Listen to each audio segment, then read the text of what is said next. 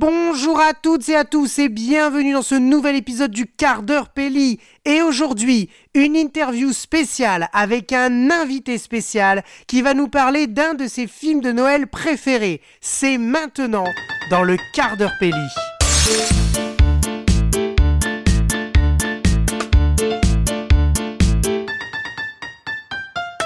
Je suis avec Enzo de Cinémascope. Enzo, bonjour. Salut, merci beaucoup pour l'invitation, c'est top. Ben, avec grand plaisir, c'est un honneur de t'accueillir, parce que du coup, je t'ai connu sur Instagram. Alors parlons quand même de toi, hein, chroniqueur de vidéos de cinéma sur les anecdotes, les coulisses du 7e art. Alors tu te définis toi-même comme, j'aime beaucoup en fait ce slogan, donc je vais le dire quand même, les anecdotes et les détails pas connus sur des films qu'on connaît tous. C'est beau quand même, hein. Est-ce que tu peux nous expliquer un petit peu ce que tu fais, Enzo, s'il te plaît ? Ouais, alors en fait c'est ça, j'essaie de creuser un petit peu plus sur des films qu'on aime tous. Là sur mon compte Insta, il y a déjà la vidéo de Mulan qui est disponible, où en fait je vais chercher un petit peu tous les détails de production que personne connaît, c'est-à-dire qui a doublé, quel acteur, parce que on se rend compte qu'au final on regarde un film et on l'aime, mais il y a beaucoup de choses qui sont pas connues, et je trouve que tous ces petits détails enrichissent le film et le transforment en quelque chose d'encore plus beau. Voilà.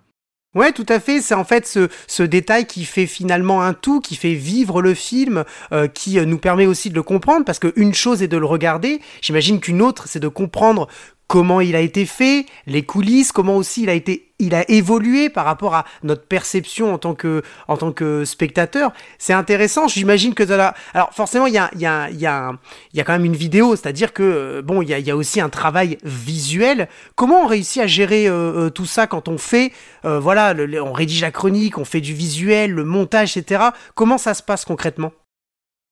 En fait, de façon relativement simple, c'est que déjà je travaille par étapes. Je fais un gros travail d'écriture. Les 10 premiers jours, en général, j'écris beaucoup trop. Je prends toutes les informations que je peux trouver sur internet avant de croiser les sources et d'éliminer du coup ce que je vois qui est faux, des on-dit, des choses qui sont pas vraiment vérifiables. Je préfère enlever toutes ces informations-là. J'écris le script du coup qui sera mon texte pour la vidéo, et en fait mes vidéos visuellement sont pas forcément les plus travaillées qui existent, parce que je me filme dans un cadre intimiste qui est celui de mon bureau, mais du coup je me sers de cette ambiance-là pour passer un moment un peu chill avec les gens qui me regardent et mettre ça au service de l'histoire que j'essaie de raconter, c'est-à-dire passer du début du film. Donc comment les personnes qui travaillent, là en l'occurrence chez Disney pour Mulan, ont imaginé le projet, et on suit le projet de son imagination jusqu'au moment où il sort en salle, les chiffres de sortie et aussi les petites anecdotes que j'aime bien distiller tout au long de la vidéo. Ouais, cet acheminement finalement, ce travail derrière, aussi bien, voilà, tu l'as dit, au niveau de la musique, au niveau du doublage, au niveau des effets spéciaux, de la post-prod, de la post-synchronisation. Tout ça, c'est des éléments qui nous aident à comprendre comment on fait un film, premièrement, parce que c'est vulgairement comment on fait un film, c'est ça qui est assez drôle, le travail de production, de pré-prod, prod, post-prod, c'est assez drôle. Et puis, ça nous aide aussi des fois à le comprendre, pourquoi certains acteurs sont arrivés, ou comédiens de doublage, sont arrivés finalement à exercer dans le film, pourquoi d'autres n'ont pas été retenus, comment on fait un effet visuel, la différence par exemple entre la 2D et la 3D, enfin, il y a beaucoup de choses finalement qui font que... Alors moi, un truc que j'ai retenu dans ce que tu as fait, que je savais déjà, mais ça m'a fait plaisir que tu en parles, c'était la fameuse musique de Jackie Chan. Alors là, je suis... ça m'a terminé, là. Et c'est un truc qu'on voit... moi, je suis un très grand fan de Jackie. Je l'embrasse, d'ailleurs, s'il m'écoute. Je suis sûr qu'il m'écoute, mais il ne le dira jamais. Mais c'est vrai que Jackie Chan, donc, il chante donc, la chanson. Hein, c'est comme un homme. Hein, c'est ça, c'est la chanson... c'est ça. Que, voilà, en version... c'est donc en version chinoise qu'il le fait. Exactement. Et effectivement, alors c'est quelque chose qu'on a accès à ça quand on est collectionneur de DVD et qu'on ne les a pas revendus ou jetés. On a accès à ça parce que en fait c'est dedans, c'est dans les bonus. Hein, il faut savoir qu'il y a des bonus et donc voilà, il y a même la photo de Jackie Chan présente dans la jaquette, dans la 4e de couverture, si ma mémoire est bonne. Exactement. Voilà, donc et c'est vrai que c'est assez drôle. Alors moi ça me fait plaisir que tu en parles parce que moi j'ai beaucoup aimé, mais c'est vrai que quand on ne le sait pas, si on a Disney+, qu'on regarde juste Mulan comme ça, ça nous fait revivre notre jeunesse, notre nostalgie, tout ça. Finalement, on en a oublié, peut-être qu'on ne le savait pas, que notre Jackie Chan international avait interprété cette musique. Alors, on va pas se mentir, c'est quand même pas la meilleure musique qu'il ait sortie. En tout cas, j'entends par adaptation, mais moi, ça m'a fait plaisir que t'en parles. Donc, je trouve ça super cool. Alors, c'est vrai que les anecdotes de cinéma de détail du 7e art, tout ça, c'est bien beau. C'est magnifique, on adore, en plus c'est un peu l'objet de quand on fait, on se lance dans le podcast ou la vidéo, on essaie de transmettre en fait ces connaissances, et ça je trouve ça parfait. Et ben c'est exactement ce que tu vas faire aujourd'hui, Enzo, et je te remercie de ta participation, vraiment de te prendre ton temps entre deux montages de vidéos. On est dans une émission sur dans le cadre des films de Noël. Voilà, c'est la période, du chocolat chaud, des bonhommes de neige. On aime bien. Ah, c'est la meilleure période de l'année. Évidemment, évidemment. Alors, il paraît qu'en vieillissant, c'est une période qu'on continue à apprécier, mais bizarrement, on aime bien aussi, petit à petit, en vieillissant, d'après une étude, j'avais lu ça, qu'on aime bien aussi l'automne, c'est-à-dire la période qui amène la période d'hiver. C'est marrant. Alors que quand on est jeune, on aime bien la période, forcément, de l'hiver, si on a des cadeaux, etc., mais on aime bien aussi l'été, parce que c'est les vacances, l'été, vous voyez, et c'est assez drôle quand on avance un peu dans le cheminement. Alors, qu'est-ce que tu aimes à Noël, si on avance un petit peu comme ça dans le temps, qu'est-ce qui te fait plaisir à Noël? C'est quoi cette période pour toi? Moi, ce qui me fait plaisir à Noël, avant tout, c'est le côté retrouvailles. Tu vois, par exemple, si je parle pour mon expérience à moi, je vis relativement loin de ma famille, et Noël, c'est toujours un moment où on se retrouve. Tu vois, je retrouve mes sœurs, je retrouve ma mère. Ça. C'est toujours des moments où on arrive aussi à se retrouver autour de films, où on se prend un moment pour aller au cinéma, où il y a toujours, à la fin d'un repas, on est tous sur le canapé, on regarde un film. Enfin, il y a quelque chose de fédérateur là-dedans. Et du coup, il y a toute cette période de Noël-là, pour moi, je la rattache beaucoup à beaucoup de films, du coup, qui ont tous leur qualité propre ou pas, mais en tout cas, qui sont pour moi importants. Et voilà, du coup, celui dont je vais vous parler aujourd'hui, c'est justement un de ces films-là que j'ai beaucoup regardé avec ma mère et mes sœurs. Alors justement, je te laisse la parole parce que c'est ça qui va nous intéresser. Quel est le film de Noël que tu as choisi et que raconte son histoire? Alors, j'ai choisi de vous parler de Love Actually, qui est pour moi, un film qui est profondément rattaché à la période de Noël pour les raisons que je vous ai citées un peu plus tôt. Je l'ai beaucoup regardé avec mes sœurs, et en fait, de quoi ça parle?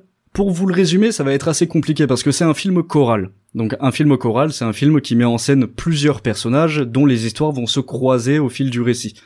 Et en fait, dans ce film-là, on va suivre les aventures de plusieurs personnages ou de plusieurs couples qui vont tous avoir la même quête, c'est-à-dire qu'est-ce que c'est l'amour et qu'est-ce qu'on cherche dans une relation amoureuse. Et en fait, dans ce film-là, je trouve qu'il y a quelque chose qui est profondément parfait pour les films de Noël. C'est doux, c'est mignon, c'est attachant, c'est parfait pour une soirée cosy ou pour un dimanche quand il pleut un peu et que t'as envie d'être sous un plaid avec un thé. C'est nickel. Le tout, en plus, est servi par un casting de fous furieux. On a Hugh Grant, Emma Thompson, Colin Firth, Liam Neeson, Keira Knightley, Bill Nighy et j'en passe. Donc c'est vraiment un casting 5 étoiles. Et c'est aussi réalisé par le scénariste de Coup de foudre à Notting Hill et de Bridget Jones. Donc voilà, le gars sait ce qu'il fait. Il fait beaucoup de comédies anglaises, donc avec beaucoup d'humour anglais, de flegme un peu made in UK. Et c'est ce que j'aime beaucoup dans ce film, c'est que on peut passer d'une scène très touchante où on va être un peu guimauve à une scène où on va rire aux éclats parce que il y a un personnage qui va te sortir une punchline que t'as pas du tout vu arriver. Donc voilà, c'est un film que je recommande beaucoup pour ces raisons-là. Tout à fait. Et alors, dans ce que tu dis par rapport au film choral, alors faut savoir qu'un film choral, parce que tu as tout à fait raison, il y a des arcs narratifs propres dans la vie de chaque personnage qui vont certainement se croiser à un moment donné. Mais ce qui est très intéressant dans un film choral, c'est que au départ, on ne sait pas trop. Si on a plusieurs personnages, on a plusieurs vies, mais on ne sait pas si ça va s'entremêler, etc. Et un film choral est aussi construit comme une espèce de pièce de théâtre. C'est-à-dire Exactement. Que, à la fin, et c'est le cas finalement dans ce film, à la fin, on a des personnages qui se retrouvent dans un même lieu finalement. C'est ça. Et il me semble d'ailleurs, je me demande si c'est pas une espèce de mise en abîme, je me demande s'il se retrouve pas à la pièce de théâtre. Il me semble même que dans cette pièce de théâtre-là, il y a le fils, du coup, du personnage de Liam Neeson Tout qui joue fait. Dedans aussi et qui est batteur dans cette scène-là, et en fait cette pièce de théâtre sert de motivation à tous les personnages pour se retrouver justement au même endroit, et même les personnages les plus incongrus, parce qu'on a quand même dans le lot des personnages le premier ministre anglais qui est joué par Hugh Grant, ouais. Pardon. Alors c'est pas Wolverine qui arrive dans la salle. Alors c'est pas Wolverine. Ce qui aurait fait un dénouement différent, mais, ouais, mais clair, voilà, c'est clair. C'est Hugh Grant. Donc voilà, on a tous ces personnages-là effectivement qui se rencontrent pendant cette pièce de théâtre ou ce musical. Enfin, il y a un côté théâtral en tout cas dans la scène. Ouais. Ouais, c'est ça. Alors moi, j'avoue, hein, je m'excuse auprès des auditeurs. Ça fait longtemps que je l'ai pas vu. J'aime beaucoup ce film. C'est un film que je me regarde chaque année, mais là, j'avoue, je me suis pas encore regardé le film. Donc voilà, je suis pas en retard. Hein, mais voilà, hein, Noël, c'est dans pas longtemps, mais c'est pas demain. Ouais, donc ça va. C'est encore un peu tôt. Ouais, c'est ça. C'est encore un peu tôt pour moi. Là, je pense que je vais songer à le relancer d'ici une semaine, 10 jours, quand on va arriver début décembre. Là, c'est la bonne période. Évidemment, il faut le relancer, il faut se le regarder. Et c'est vrai que voilà alors si on revient un peu sur les concepts, le film choral, les arcs narratifs des fois se chevauchent, c'est-à-dire que on va se rendre compte qu'un personnage connaît un autre personnage qui lui aussi est personnage principal, parce que il est difficile dans un film choral de faire la différence entre un personnage principal et secondaire, surtout quand le casting est 5 étoiles.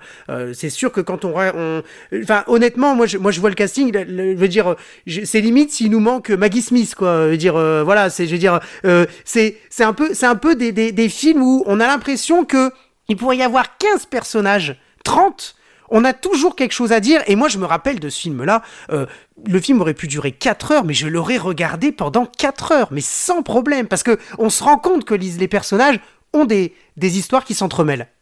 C'est ça. Et en fait, justement, du coup, petite anecdote que j'ai trouvée en écrivant cette chronique, c'est que le réalisateur du film, à la base, avait prévu d'écrire 2 films différents.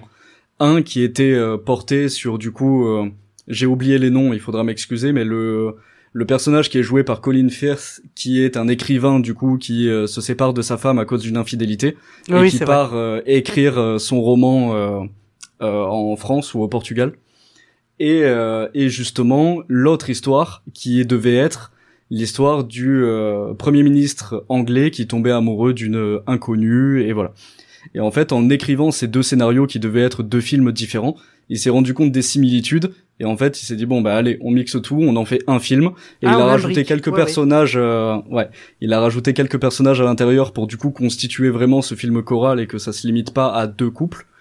Et voilà, on a eu Love Actually comme ça. Ouais, c'est fou.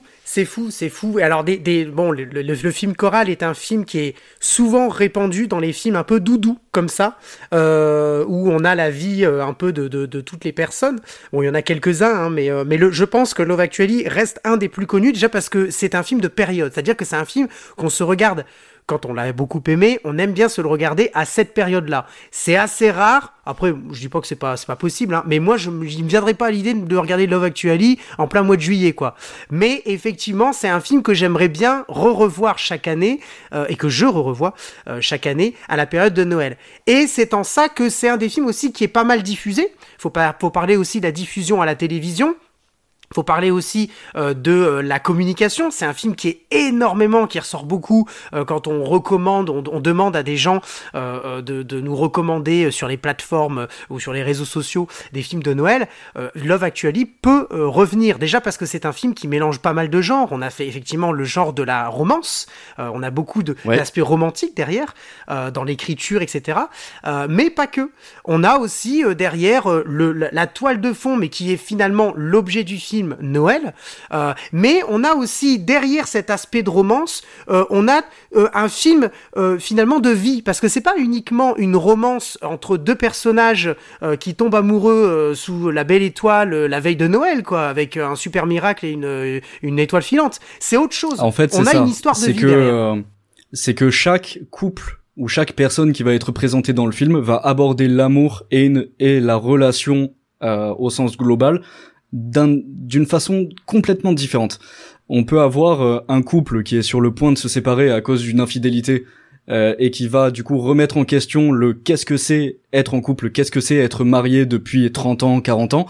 On a un père qui lui est veuf, qui remet aussi son amour en question en disant j'aime mon fils, donc on a l'amour paternel, mais aussi est-ce que j'ai le droit d'aimer une autre personne que sa mère. On a le Premier ministre, du coup, même si toutes ces scènes sont tournées à la dérision, qui aborde quelque chose de très vrai, c'est quand on est un personnage public, est-ce qu'on a le droit de vivre une relation avec quelqu'un qui est complètement extérieur à ce monde, ou même de vivre une relation tout court, sans être jugé et... Enfin voilà, sans être jugé, on va dire. Ouais, bien sûr. Et plus, plus que public, il y a politique aussi. C'est ça qui est assez drôle.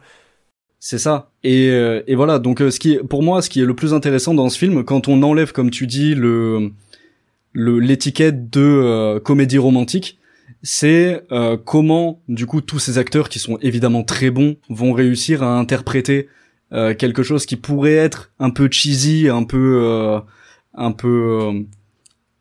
doudou, comme tu dis, tu vois. Mmh. Mais le rendre par moment, on a vraiment des pics de sincérité où on se dit ah ok, là on sort de l'humour, on peut vaciller un peu dans le drama, un peu dans la comédie, mais comédie dramatique, et toujours être très juste et garder une unité dans le film qui va être non seulement intéressante mais en plus touchante et qui justifie en plus tout ça. Et pour rebondir sur ce que tu disais dans les recommandations qu'on fait beaucoup par rapport à ce film, je pense que il a pour lui le fait d'être une comédie romantique, mais qui est déjà très bien écrite, qui est très juste, qui essaie pas d'en faire trop, je trouve. Même s'il y a des moments où voilà, dès qu'on touche au sentiment, c'est dur d'avoir la jauge de où est le trop. Mais moi, je trouve qu'il en fait pas trop. Et en plus, le casting aussi met en avant beaucoup de choses. Et tu disais très justement tout à l'heure que si on avait 2 heures, 3 heures de film, ils se regarderaient très bien, et c'est vrai, parce que justement on a ces arcs narratifs-là, qui sont au final très courts, et qu'on suit de façon très épisodique, et au final le film se regarde un peu comme une série, parce que on switch d'un couple à un autre, par segment de 10-15 minutes, et en fait du coup ça renouvelle constamment notre intérêt sur le film, et on arrive à avoir quelque chose de très intéressant et qui est de très digeste aussi à regarder. Et en même temps, sur la fin, qui nous laisse un petit goût de trop peu. Mais bon, c'est un peu ça qu'on aime dans le cinéma aussi. Ouais, tout à fait. Et tu parlais comme une espèce d'épisode de série, mais qui serait peut-être mis bout à bout. Enfin, on comprend l'image, hein. Et sans que finalement ce soit horrible au montage. C'est-à-dire que le montage est tellement bien fait qu'on prend goût et qu'on se dit tiens, là on sait que l'histoire, on nous raconte quelque chose, puis hop, directement, on va switcher, on va aller autre part. Puis en fait, on se rend compte qu'après, c'est assez lié. À la fin, ils se revoient tous, sans que ce soit en fait ennuyeux au montage. Et c'est extrêmement important ce que tu dis, parce que c'est vrai que ça, c'est des choses qui ont été réalisées en prod, qui ont été évidemment anticipées en pré-prod, qui ont été réalisées en prod, et ensuite en post-prod. La post-synchronisation, caler l'image, etc. C'était parce que justement, le montage appuie le scénario, et le montage sert pas de cache-misère au scénario. Tout à fait. C'est pour ça que on a pris l'habitude des fois, avec certains films sortis dans ces 3-4 dernières années, d'avoir un montage qui est plus là pour faire comprendre aux spectateurs ok, là on change de scène, donc on oublie ce qui s'est passé avant, on switch, on passe à la scène d'après. Là c'est beaucoup plus fin que ça. On arrive à avoir un scénario enfin un montage qui met en avant le scénario et ça fait plaisir quoi. Ouais, bien sûr, il y a une mise en valeur énorme du travail, de la technique cinématographique en post-prod. C'est là où la post-prod rejoint la pré-prod. Souvent, on a l'impression qu'il n'y a pas de pont entre les deux. Mais en fait, c'est là où la post-prod peut rejoindre la pré-prod par rapport à l'écriture et que le montage, finalement, rejoint et met en valeur l'écriture et l'originalité du film. En fait, dis-toi que le cinéma, c'est avant tout un art collectif. Donc... résumer un film à c'est le film de son réalisateur, c'est une vérité qu'on a un peu tous acceptée, mais en vrai c'est très très faux. Parce que chaque personne, peu importe son métier, dans le film va avoir son importance et va pouvoir modifier le film d'une façon X ou Y. Mais avoir un film qui se tient sur tous ces aspects, déjà c'est très rare. Et en plus d'être très rare, c'est le fruit du travail de centaines de personnes. Et on peut pas limiter ça que aux réalisateurs. Mais c'est aussi pour ça que c'est intéressant de faire ce travail de d'anecdotes, voilà. Mais c'est plus pour faire comprendre que chaque petite personne, que ce soit de la pré-prod à la post-prod, en passant de la production, du tournage, de tout ce qu'on veut, a son importance dans la construction du film et peut complètement transformer un film.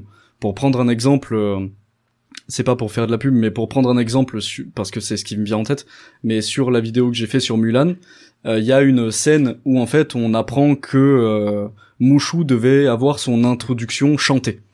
Et c'est une scène qui a sauté au fil de la production. Mais c'est une scène non seulement qui existe, les storyboards sont visibles, si vous cherchez sur internet vous les aurez, et en plus il y a la musique qui existe aussi, la voix d'Eddie Murphy a été enregistrée, pareil vous recherchez sur YouTube, elle y est, et en fait, si on s'intéresse pas à comment un film est construit, on peut jamais réellement comprendre pourquoi il est comme ça à la fin, parce que justement il a été modifié à chaque étape. Ouais, tout à fait. Non, mais c'est ça. C'est exactement ça. Puis c'est ce travail, cette évolution du travail cinématographique, quoi, en fait. Puis alors, pour revenir juste sur Mulan et terminer là-dessus, on sait très bien qu'Eddie Murphy, il adore. Il adore chanter, il adore être très spontané. On l'a vu dans Shrek où des fois il se permet de pousser un peu la chansonnette. Puis lui-même, il le disait sur le tournage de Shrek qu'il avait adoré doubler Lan et donc de chanter un petit peu, d'être un peu dans l'impro finalement, dans la spontanéité. C'est pas de l'impro, mais c'est de la spontanéité. C'est-à-dire quelque chose qui est relativement prévu ou très prévu parce qu'une chanson c'est quand même prévu, mais qui est très spontané dans sa forme. Et donc c'est pas étonnant. Ce qui est plus étonnant en revanche, c'est de ne pas l'avoir inclus dans le montage final. C'est vrai. Et au final, malgré mes recherches, j'ai pas réellement trouvé de raison à l'enlèvement de cette scène-là. Je sais juste que elle a pas dépassé le stade du storyboard et de la maquette d'enregistrement. Ouais. Ce qui, au final, est dommage, mais ce qui est dommage sans l'être. Parce que des fois, ce qui n'existe pas dans le film a aussi de la valeur à exister autrement, autre part. Et c'est pour cette raison que tu as fait une vidéo pour nous en parler. Exactement. Voilà. Exactement. Ah oui, non, mais il faut classer les choses dans un contexte. D'ailleurs, Disney te remercie, Eddie Murphy t'embrasse. Il vient de m'envoyer un message, là, donc il t'embrasse. Eh ben, c'est sympa.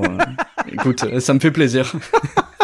Alors, on va terminer sur la fameuse question qui est très simple, mais tu as déjà un peu en partie répondu. C'est pourquoi aimes-tu regarder ce film pendant la période de Noël? Qu'est-ce qu'il t'évoque exactement? Alors justement, pourquoi cette période de Noël? En fait, c'est rattaché à une scène du film, je pense que tu vas la voir quand je vais te le dire, c'est justement Bill, enfin du coup qui est joué par Bill Nighy, qui chante tout au long du film sa fameuse musique Christmas is all around. Ouais. Et en fait, cette musique-là, c'est devenu un running gag avec ma sœur, et c'est un truc qui nous a toujours fait beaucoup rire, parce que déjà j'adore cet acteur, et les scènes dans ce film, il joue un artiste désabusé qui remixe ses propres musiques juste pour faire du fric pour Noël, et c'est hilarant, et voilà. Du coup, cette scène-là me fait beaucoup penser à Noël, et du coup, vu que c'est lui, au final, le lien du film, tout au long du film, par rapport à la période de Noël, c'est son histoire à lui par rapport à son hit de Noël. Tout à fait, oui. Et en fait, c'est justement ça qui, moi aussi, me fait beaucoup penser à Noël par rapport à ce film, Et surtout, c'est toujours dans cette période-là qu'avec ma sœur, on s'envoie justement cette musique-là en se moquant gentiment du film avec des gifs ou des gifs, je sais jamais comment on dit, lui sous la neige en train de chanter sa fameuse musique et qui me fait rire à chaque fois. Ouais, donc, voilà. Tout à fait, ouais.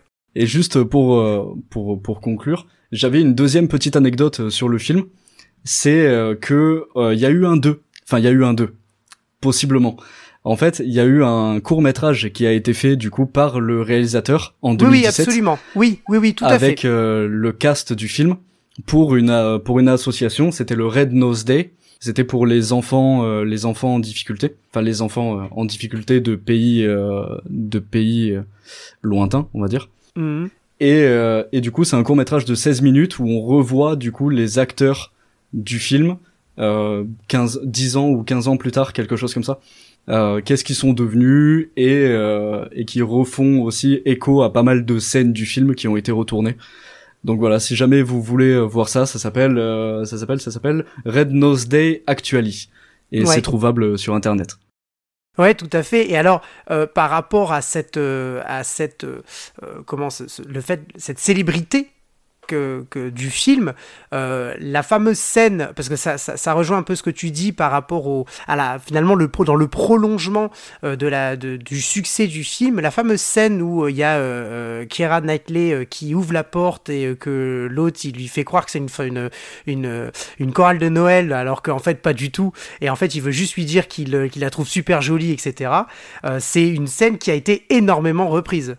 Ouais, et d'ailleurs, en re-regardant le cast, je me suis rendu compte que c'était joué par l'acteur qui joue Rick dans Walking Dead. Et même en voyant la scène du premier film, je l'avais tellement pas reconnu.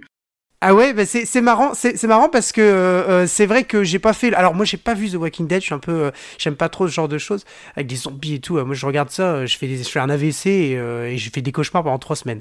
Donc voilà. Mais maintenant que tu le dis, effectivement, c'est vrai que voilà. Et alors c'est marrant parce que cette scène, en fait, elle est géniale parce que non seulement elle est drôle, mais en même temps derrière il y a le mélange des genres en une seule scène, le comique, le dramatique, parce qu'il sait très bien que même s'il l'aime, voilà, c'est quand même la femme de son meilleur pote, enfin voilà, tout ce genre de choses. Et puis il y a le côté très énigmatique parce que finalement nous on s'y attend un petit peu quand même, mais elle pas réellement dans le si on se met dans la peau du personnage, parce que des fois on essaie de changer de focalisation omnisciente pour basculer sur ce qu'on appelle la focalisation interne, et c'est vrai que des fois on se dit en fait le personnage ne s'y attend pas, il sait pas, etc. Et nous on se dit on sait un peu ce qui va se passer. Par contre, ce qui est très surprenant, moi ce qui m'a surpris a posteriori, c'est le succès qu'a eu cette scène. Et donc, ça a tellement été repris plein de fois par des comics, etc. Il y avait une version avec, je crois que c'était Laura Laune, la comédienne, qui ouvre sa porte, et c'est Guillaume Batz qui nous a quittés, d'ailleurs, il n'y a pas très longtemps, Guillaume Batz, qui avait fait des cartons pour lui dire quelque chose, etc. Sauf que forcément, comme c'est tourné en dérision, finalement, ils finissent par s'engueuler, etc. Mais c'est assez drôle. Et en fait, il y a eu des parodies, finalement, ou même pas que des parodies, hein. Il y a eu des on va dire, espèces de remake, des gens qui se sont filmés en faisant ça. Et, c'est tellement devenu anecdotique. Et avec un énorme succès, cette scène, que c'est la scène qui caractérise un peu Love Actually. Si on fait cette scène par rapport à quelqu'un qui a vu Love Actually, très vite il dit Love Actually. Ça c'est clair. Tout comme la scène de Hugh Grant quand il danse, par exemple. Ouais. Mais en fait, je pense que c'est des scènes, tu vois. Je pense que c'est aussi à ça qu'on peut reconnaître un grand film avec des gros guillemets. Hein.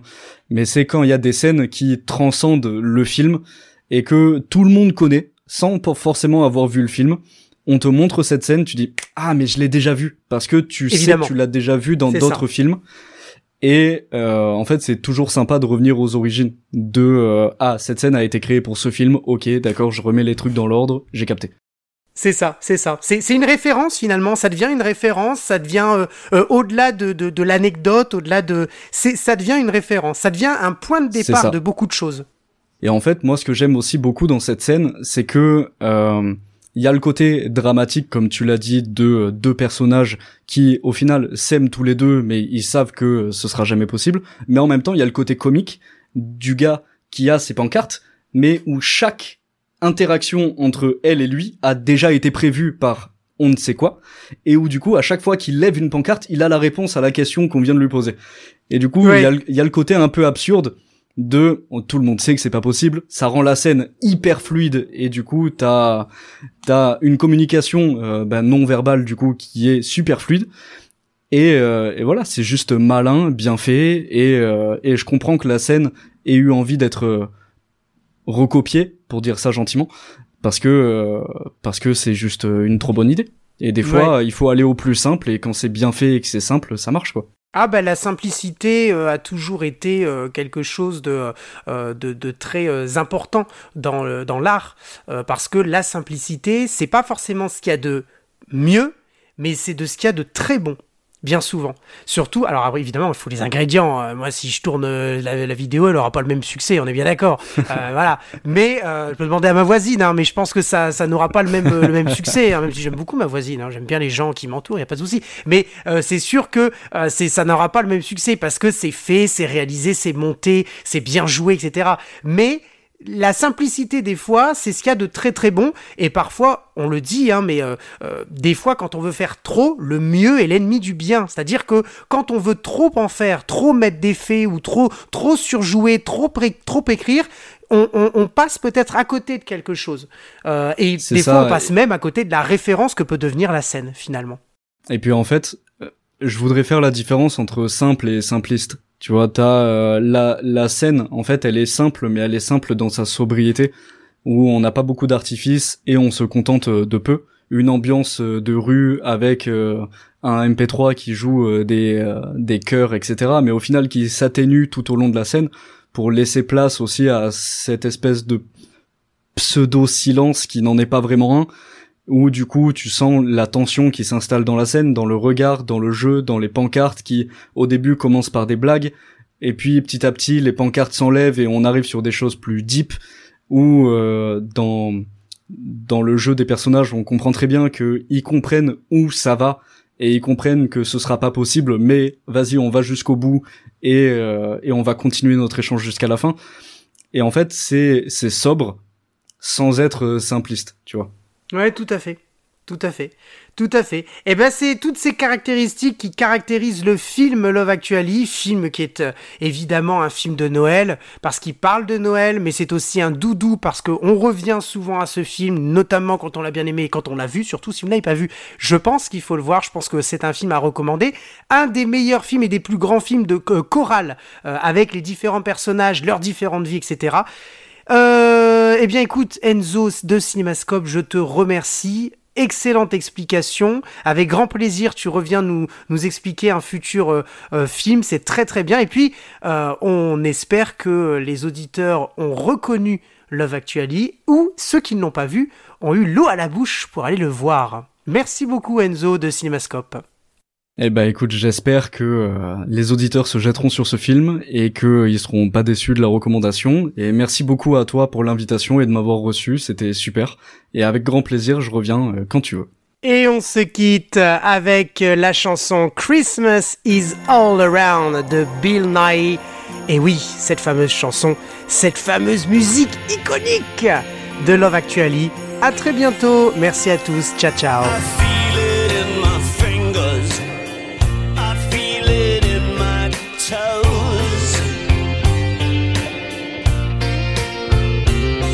Christmas is all around me, and so the feeling grows. It's written in the wind, it's everywhere I go.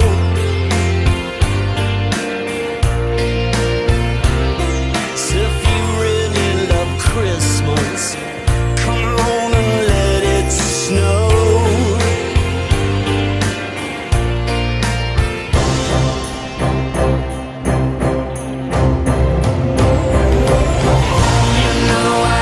Christmas I always wait.